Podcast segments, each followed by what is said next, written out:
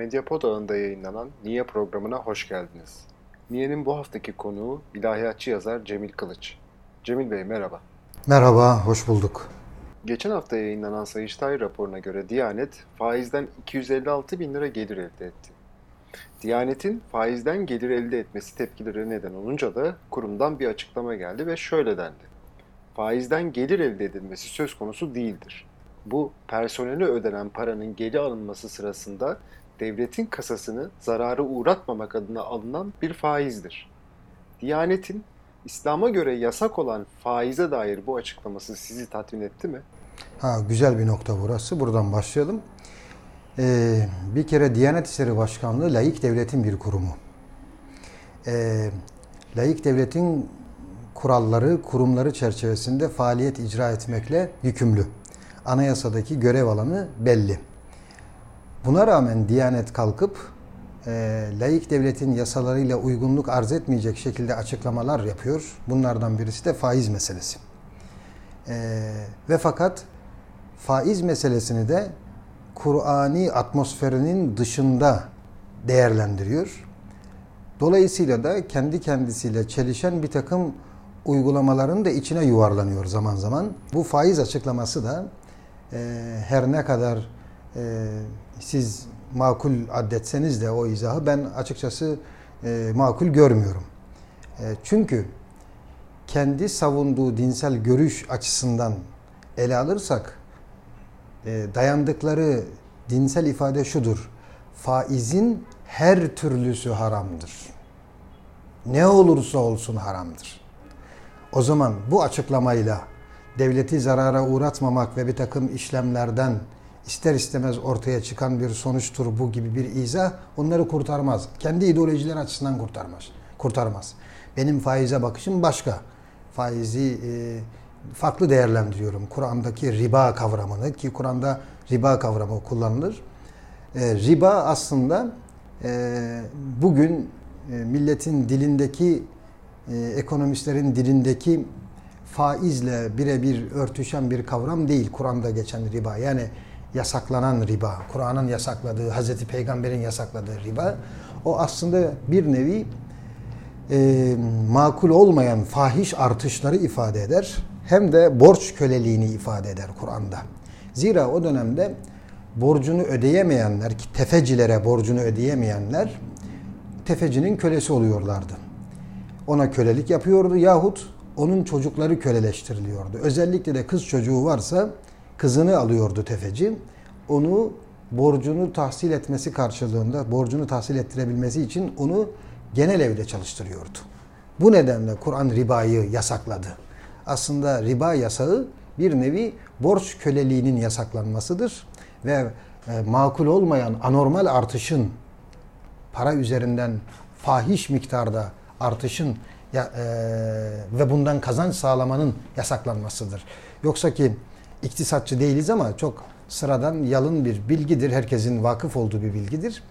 Bir memlekette e, tespit edilen enflasyon e, nispetinde birinin bir kimseye borç verdiğinde o nispette faiz alması aslında faiz vermemesi durumudur. Yani kendi malını kurtarmasıdır. Bu noktadan bakarsak e, faize ilişkin yaptıkları izahlar Kur'an'dan onay alır izah değil Diyanet'in izahları ve bugün egemen din ulemasının izahları onay alır izahlar değil. Bu nedenle de Diyanet'in açıklamasını hiçbir şekilde mazur göremiyorum ben maalesef.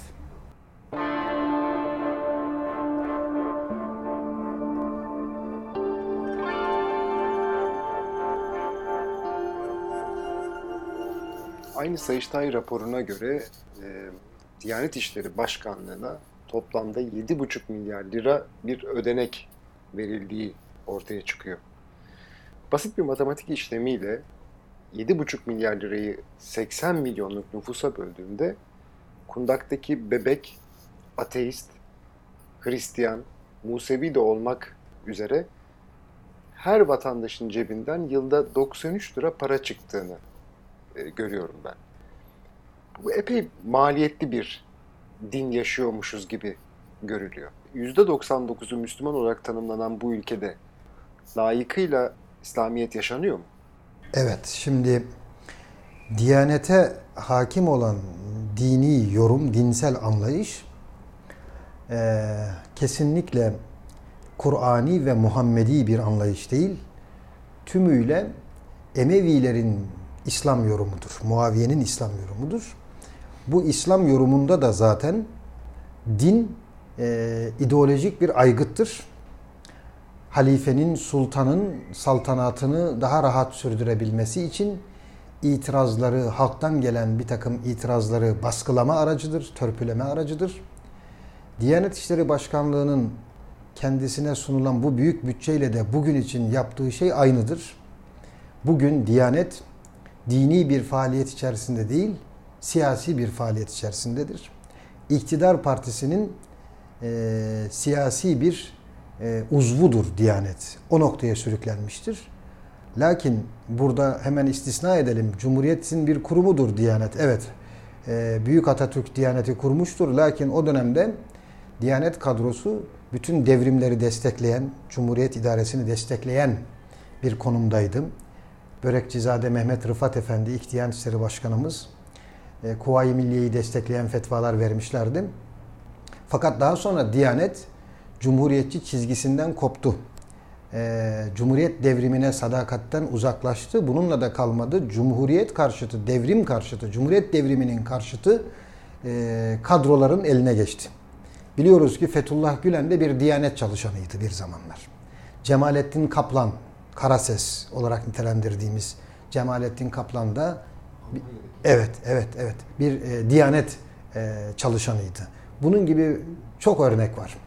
E, kalkıp bugün e, toplumda infial yaratan bir takım açıklamalar yapan sözde dini cemaat ve tarikat önderlerinin büyük bir kısmı da aslında perde ardından Diyanet'ten maaş alırlar. Mesela toplumda infial yaratan açıklamalardan birisi Nurettin Yıldız'ın açıklaması, e, bir e, diğeri işte Cübbeli Ahmet Hoca e, ve pek çok isim var bunun gibi biliyorsunuz. Bunlar bir şekilde Diyanet'le irtibatlıdırlar. Diyanet'in şemsiyesi altındadırlar. Mesela İsmail Ağa cemaati diyoruz. Nedir İsmail Ağa? İsmail Ağa bir caminin adıdır. Ve bir tarikat orada yuvalanmıştır. O cami aslında Diyanet'in camisidir. Ama Diyanet orada o tarikatın yuvalanmasına, faaliyet icra etmesine göz yumar. Ve o tarikatın başındakiler de biliyorsunuz din algıları bakımından aslında Diyanetin de çok gerisindedirler. Biz burada Diyanet eleştiriyoruz ama onlar Diyanetten bile daha primitif bir dini anlayışa maalesef sahiptirler. Dolayısıyla Diyanet İşleri Başkanlığı yaptığı e, çalışmalarla Muhammedi ve Kur'ani İslam'a hizmeti esas almıyor, siyasi iktidara hizmeti esas alıyor. Nitekim bakın camilerde cuma hutbelerine tamamen iktidar partisini destekleyen, Cumhurbaşkanının politikalarını destekleyen vaazlar veriliyor. Ve en son yaşadığımız hadise, Cumhurbaşkanı camiler ve din görevlileri haftasında bu hafta münasebetiyle yapılmış bir törende bir konuşma yapıyor ve Türkiye'nin ana muhalefet partisi liderine şu anda ana muhalefet tabiri kalmadı galiba yeni sistemde ama eskiden eski alışkanlıkla söylüyoruz. E, İktidar Partisi'nden sonraki en fazla oyu alan parti diyelim. E, partinin liderine sen Kur'an'dan, ezandan ne anlarsın diyor ve Diyanet'in görevlileri, cami imamları ellerini patlatırcasına alkışlıyorlar. Bu cami imamları, bu Diyanet görevlileri bütün halka camilerde namaz kıldırmakla, hutbe okumakla, dini anlamda onları irşad etmekle görevli kimseler güya yasalara, yönetmeliklere göre. Ama bir bakıyoruz ki bir siyasi partinin liderinin aleyhindeki sözleri alkışlıyorlar. Oysa gerçek mümin, gerçek Müslümanca bir tavır sergileselerdi Cumhurbaşkanının o açıklamasını en azından edeben, edeben sessizlikle karşılamaları gerekirdi şunu demeleri icap ederdi. Biz her türlü siyasi mülahazanın üstündeyiz. Biz her türlü siyasi partinin e, üstündeyiz. Biz bütün siyasi anlayışlara eşit mesafedeyiz. Dolayısıyla Sayın Cumhurbaşkanı'nın siyasi mahiyetli bu açıklamasını alkışlayamayız gibi gerçekten dini anlamda manevi önderliğin gerektirdiği bir açıklamayı yapmaları gerekirdi. Lakin tam tersine militanca davrandılar. Dolayısıyla e, iktidar partisine e, yakınlık duymayan, sempati duymayan e, Türkiye Cumhuriyeti yurttaşlarının önemli bir kısmının artık camilere camilere gitmekten vazgeçtiği, cuma namazlarına katılmaktan vazgeçtiği bilinen bir hakikat. Bununla ilgili pek çok şeye rastlıyoruz, açıklamaya rastlıyoruz. Kendi özel arkadaş çevremizde de, genel anlamda da buna tanık oluyoruz. Ben kendi akraba çevremde de bunu görüyorum. Ee, çok yakınlarımda da bunu görüyorum. Asla cuma namazını ihmal etmeyen pek çok kimse artık cumaya gitmek istemiyorum. Zira cumada bir siyasi parti propagandası e, anlamına gelebilecek hutbelere şahit oluyoruz. Hutbeleri dinlemek zorunda kalıyoruz. Bu da psikolojimizi bozuyor, maneviyatımızı etkiliyor, inancımızı sarsıyor. Biz camileri Allah'ın evi bilirdik. Oysa camiler bilmem hangi partinin evi haline dönüşmüş diye bu şekilde e, rahatsızlıklarını dile getiriyorlar.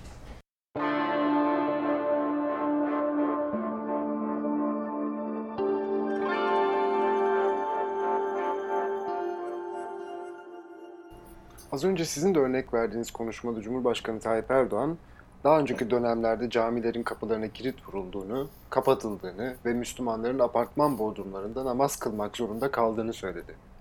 Erdoğan'ın bu konuşmasından saatler önce ise AKP'li Üsküdar Belediyesi bir camiyi yıktı. Yıkıma cami imamı ve mahalleli direndi. Direnen yurttaşlara tomadan tazyikli su sıkıldı. Çoğunluğu Müslüman olan bir ülkede bu tür şeyler yaşanması sizce normal mi? Evet ilk bakışta öyle görünüyor tabii ki. Hmm, Ancak e, o söylem de gerçeği yansıtmıyor. Yani e, bir zamanlar Türkiye'de camiler ahır olarak kullanıldı e, biçiminde biliyorsunuz İktidar Partisi yetkililerinin e, müfterice açıklamaları var.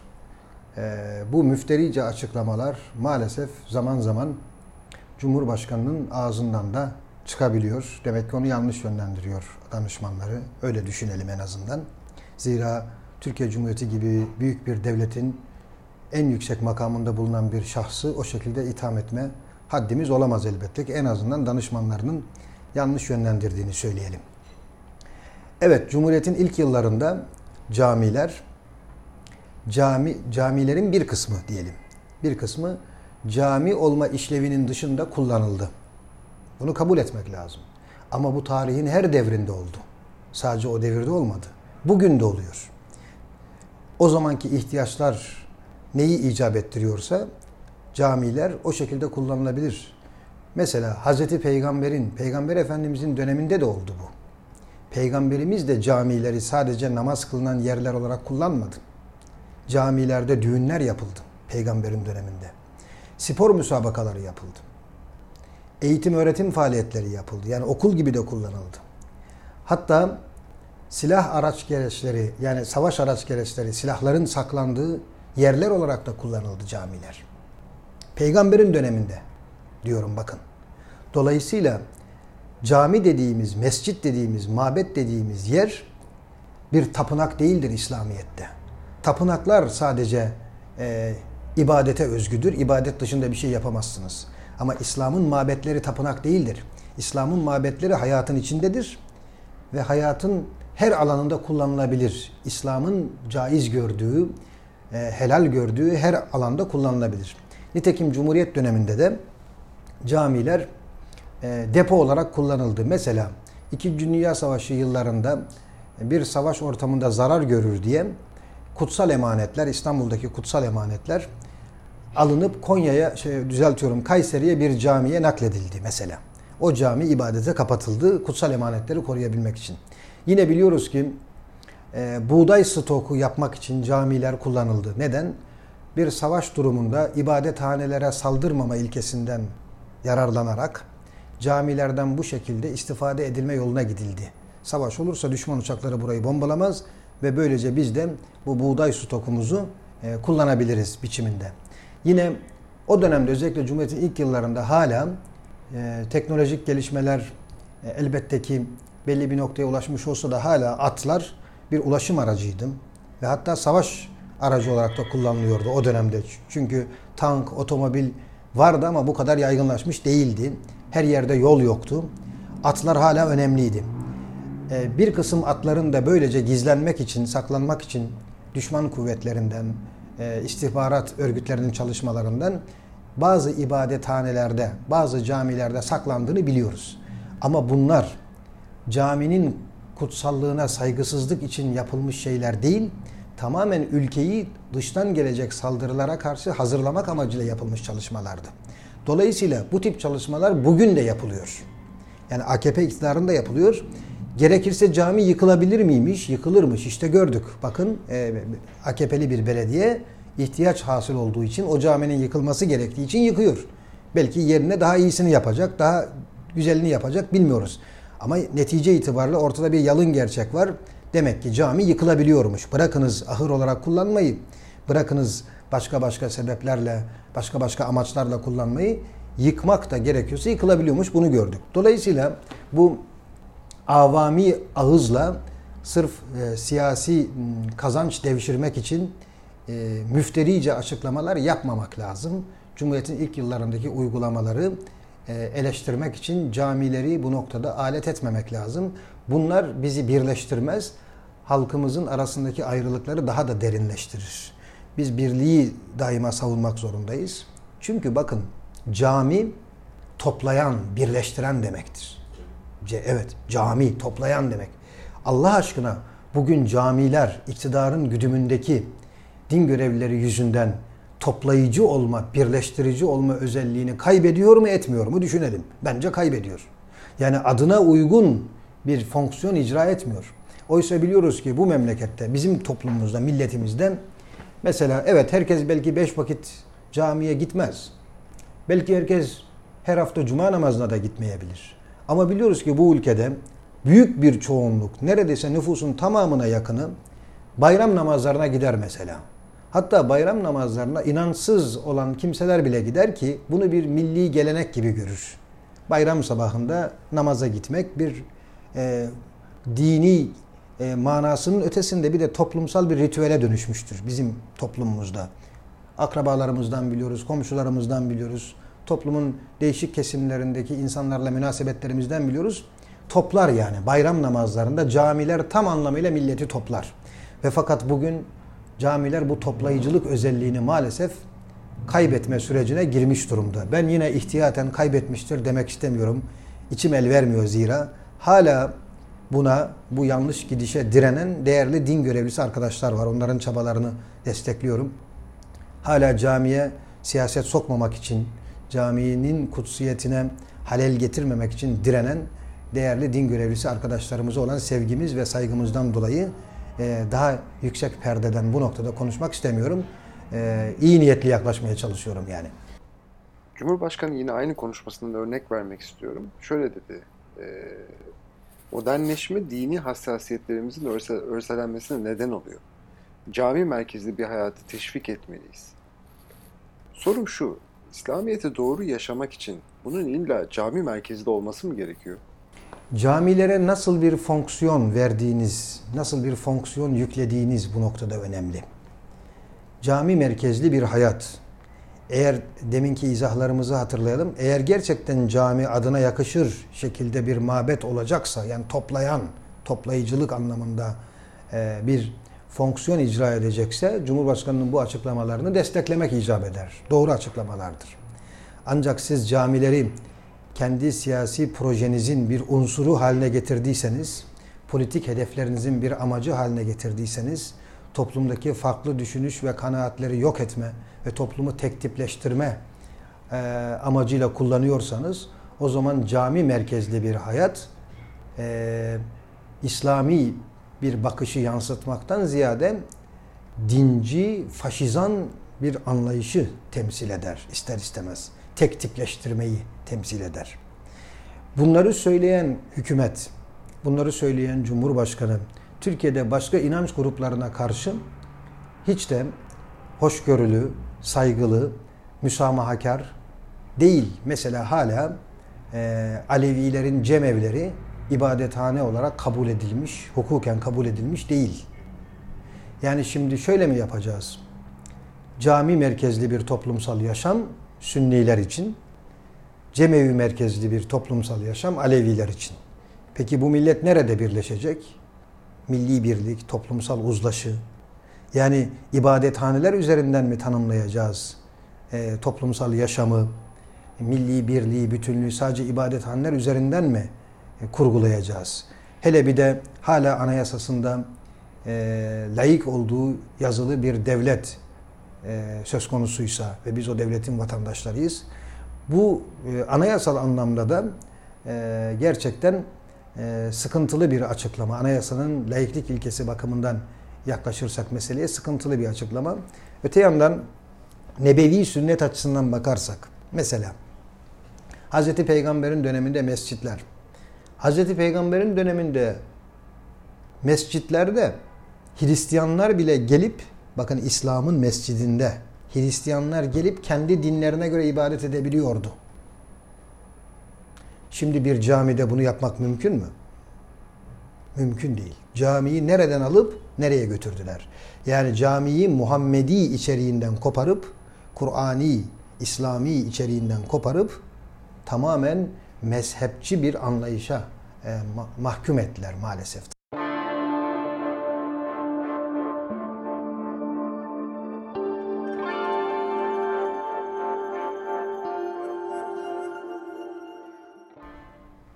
İslamiyet'i hiç tanımadığınız birini anlatmak isteseniz ve bunun içinde yalnızca üç sözcük kullanma hakkınız olsa hangi üç sözcüğü tercih ederdiniz? Birincisi barış. İkincisi adalet. Üçüncüsü eşitlik. Bu üç sözcük aslında Muhammedi İslam, Kur'ani İslam dediğimiz yani Emevilerin yozlaştırmadığı, dejenere etmediği öz, hakiki, saf, arı duru İslam'ı yansıtan ifadelerdir, tabirlerdir.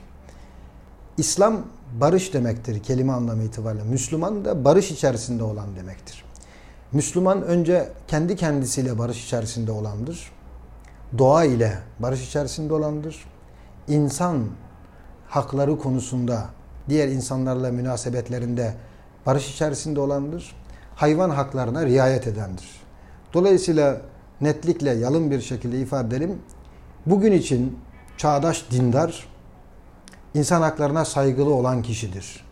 Hayvan haklarına saygılı olan kişidir ve doğaya saygılı olan kişidir. Yani bunlarla barış içerisinde yaşayan kişidir. Herkesle barış içerisinde yaşayan kişi zaten adil kimsedir ve eşitlikçi bir hayat görüşüne sahiptir. Dolayısıyla İslam'ı üç e, kelimeyle izah edeceksek tekraren ifade edeyim. Barıştır, adalettir, eşitliktir. Peki iktidarı bir kenara bırakalım. Diyaneti de bir kenara bırakalım. Türkiye'de kendini Müslüman olarak tanımlayan o çoğunluk hani hep yüzde 99 diyoruz ya. Evet. Bu yüzde 99 sizin tarif ettiğiniz gibi bir Müslümanlık yaşıyor mu? Yani tabiri caizse İslam yolunda doğru yoldalar mı? Yoksa toplumda da e, iktidardan, diyanetten ve güçlerden bağımsız bir sapma da var mı? Aslında bugün içine düştüğümüz e, toplumsal krizi, dini anlamdaki toplumsal krizi Kur'an öngörmüş. Yüzyıllar boyunca gerçi böyledir ama güncel anlamda söylüyoruz. Kur'an'ın pek çok ayetinde hep şu ifade geçer. İnsanların çoğu yanlış yoldadır. İnsanların çoğu fasıktır. İnsanların çoğu hidayetten uzaktır der. Bugün de böyle. İslam'ı yaşama konusunda da maalesef toplumumuzun büyük bir çoğunluğu Kur'an'ın istediği çizgide değil. Muhammedi İslam özellikle altını çizerek bu ifadeyi kullanmak istiyorum. Muhammedi İslam çizgisinde değil. Bugün ters yüz edilmiş bir İslam, İslam diye yaşanıyor. Muaviye'nin ters yüz ettiği, Emevilerin ters yüz ettiği bir İslam. Kur'an'dan onay almayan bir İslam yaşanıyor. Ve ne acıdır ki bu gerçek addediliyor da Kur'ani olan, Muhammedi olan sapma olarak addediliyor tam tersine. Yani böyle feci bir durumla karşı karşıyayız.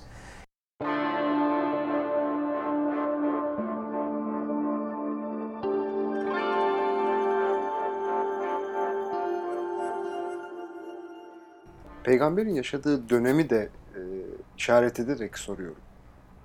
İslamiyet'te din görevlisi diye bir meslek var mıdır? Yani biri sadece namaz kıldırdığı için devletten maaş alır mı? Çok e, önemli bir nokta bu. E, yine Sayın Cumhurbaşkanımız bir İmam Hatip Lisesi'nin açılış töreninde şöyle demişti geçen yıl. Cenazelerimizi kaldıracak imam yoktu. Namaz kıldıracak imam bulamıyorduk. Biçiminde açıklamalar yapmıştı. Gerçekten kendisi de İmam Hatip mezunu. İslam tarihinden, İslam fıkhından, İslam itikadından nasıl bu kadar uzak açıklamalar yapabiliyor hayret ediyorum. Şimdi İslamiyet'te namaz kıldırma memurluğu diye bir şey yoktur. Her Müslüman namaz kılmayı bilir. Namaz kılmayı bilen kişi de namaz kıldırabilir. Bu kadar. Ayrıca namaz kıldırmak için bir görevliye ihtiyaç yoktur. Namaz kıldırmayı bilen herkes, düzeltiyorum, namaz kılmayı bilen herkes namaz kıldırabilir de. Ama bir cemaat toplanır, içlerinden birini sen geç ön safa namazı kıldır derler. Kime derler? İçlerindeki en saygın kimse, yaşlı olabilir, sesi biraz daha güzel olabilir, lider özelliği olabilir yerelde. Öyle kimselerden biri olur ve o namazı kıldırır. Ama bir devlet memuru gibi kendisine maaş verilen bir namaz kıldırma memuriyeti söz konusu değildir İslamiyet'te. Cenaze için de aynı durum söz konusudur. İslam fıkhında cenazeyi onun en yakını yıkar. Bu İslam'ın bir geleneğidir. Baba vefat ettiyse evladı yıkar. Anne vefat ettiyse kızı yıkar. Yoksa eşler birbirini yıkar cenazeyi. Yoksa tanımadığı bilmediği birisi gelip onu yapmaz. Yani İslamiyet'te cenaze yıkama memurluğu da yoktur. Dolayısıyla İslam'da olmayan, Hz. Peygamber'in döneminde olmayan uygulamalar sonradan ihdas edilmiştir.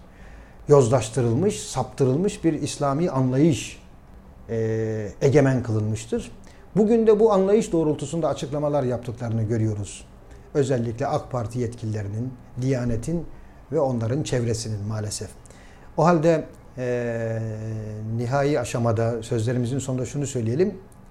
İslam bu tip kurumlara ihtiyaç duymayan, Diyanet İşleri Başkanlığı gibi, namaz kıldırma görevi gibi, işte cenaze yıkama görevi gibi ihtiyaç duymayan son derece e, toplumsal, son derece insana dokunan, son derece tabii, normal, hayatın akışı içerisinde yaşanan, yaşanabilecek olan bir dindir.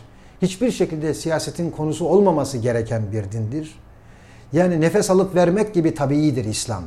İslam fıtratı koruma mücadelesidir mesela. Din fıtratı savunma mücadelesidir. Yani doğal olanı, tabii olanı savunmaktır din. Ama bugün din öyle bir noktaya çekildi ki sanki doğal olanla, fıtri olanla mücadele mekanizmasına dönüştürüldü din. Tabii olan ne varsa din ona karşıymış gibi. Doğal olan ne varsa din ona karşıymış gibi bir algı oluştu. Din ulemasının verdiği fetvalardan bunu anlıyoruz.